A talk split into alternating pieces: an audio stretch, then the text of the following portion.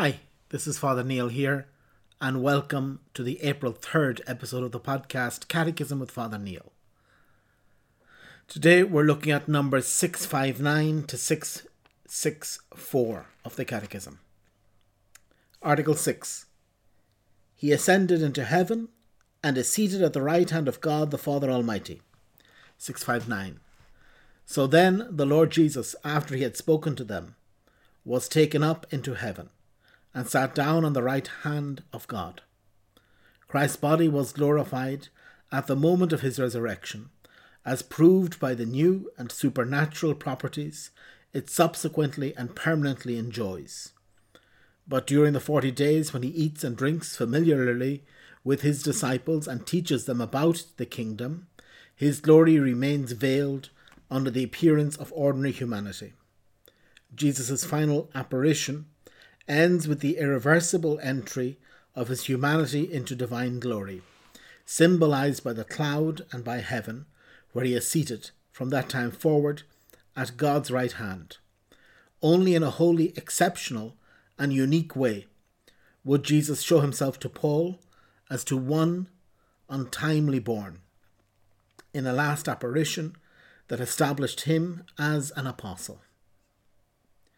660. The veiled character of the glory of the risen one during this time is intimated in his mysterious words to Mary Magdalene I have not yet ascended to the Father, but go to my brethren and say to them, I am ascending to my Father and your Father, to my God and your God.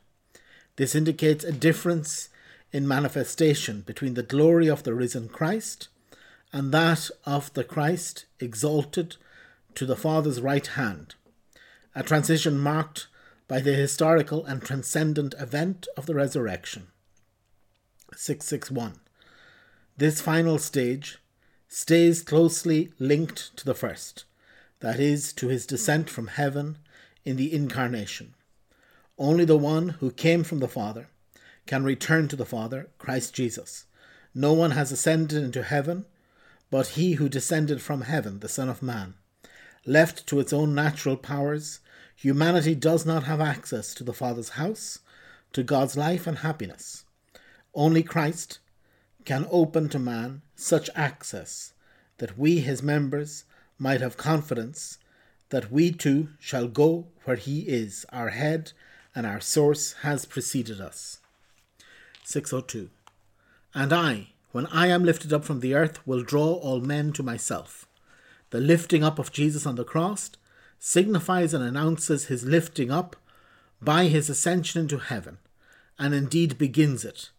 Jesus Christ, the one priest of the new and eternal covenant, entered not into a sanctuary made by human hands, but into heaven itself, now to appear in the presence of God on our behalf. There, Christ permanently exercises his priesthood, for he always lives to make intercession for those who draw near to God through him. As high priest of the good things to come, he is the centre and the principal actor of the liturgy that honours the Father in heaven. 663. Henceforth Christ is seated at the right hand of the Father. By the Father's right hand we understand the glory and honour of divinity, where he who exists as Son of God before all ages, indeed as God, of one being with the Father, is seated bodily after he became incarnate and his flesh was glorified. 664. Being seated at the Father's right hand signifies the inauguration of the Messiah's kingdom, the fulfillment of the prophet Daniel's vision concerning the Son of Man, to him was given dominion and glory and kingdom, that all people, nations, and languages should serve him. His dominion is an everlasting dominion, which he shall not pass away, and his kingdom one that shall not be destroyed. After this event, the apostles became witnesses of the kingdom that will have no end. Okay, very good. So here we have the um, article in the Creed. Uh, this section today is all on the same, uh, is all of the section on this um, Article 6. He ascended into heaven and is seated at the right hand of God the Father Almighty.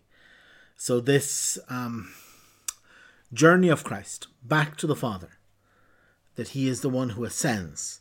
After the resurrection, he doesn't stay on earth because if he was to stay on earth above all else, it would make faith useless. There would be no need to have faith because he would have been living forever and everybody would have to acknowledge who he was. So he ascends to heaven, going back to where he came from, allowing us to have faith. Because this is ultimately what God's action in the world is about. To give us the option of faith, to give us the possibility of having faith, not to force us to believe, not to force us to love Him, but to invite us to freely love Him, to invite us to live a life of blessedness. This is what Christ came for. This is the plan of God. And therefore, Christ goes back to heaven to allow us to come and to to uh, to ha- to adore Him, to have faith, and that this um, this is very much part of it. That also by going to heaven, He brings us to heaven with Him.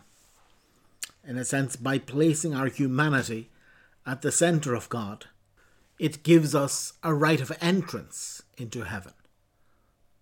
So again, we weren't allowed into heaven, we're not entitled to go into heaven, but by Christ bringing our human nature with him to heaven, now we're able to get in. So this is the, um, I suppose, the great news here, that Christ is good and that he prepares a place for us. He goes to heaven to prepare it for us, and he can intercede for us before his Father. So this is what we're uh, celebrating in this um, in this particular uh, section of the Catechism. So, just to read the in brief section 665 Christ's ascension marks the definitive entrance of Jesus' humanity into God's heavenly domain, whence he will come again. This humanity, in the meantime, hides him from the eyes of men. 666 Jesus Christ, the head of the Church, precedes us into the Father's glorious kingdom so that we, the members of his body, may live in the hope of one day being with him forever. 667. Jesus Christ, having entered the sanctuary of heaven once for all, intercedes constantly for us as the mediator who assures us of the permanent outpouring of the Holy Spirit. Okay, very good. So we'll continue tomorrow. Tomorrow we'll be looking at number 668 to 677. God bless.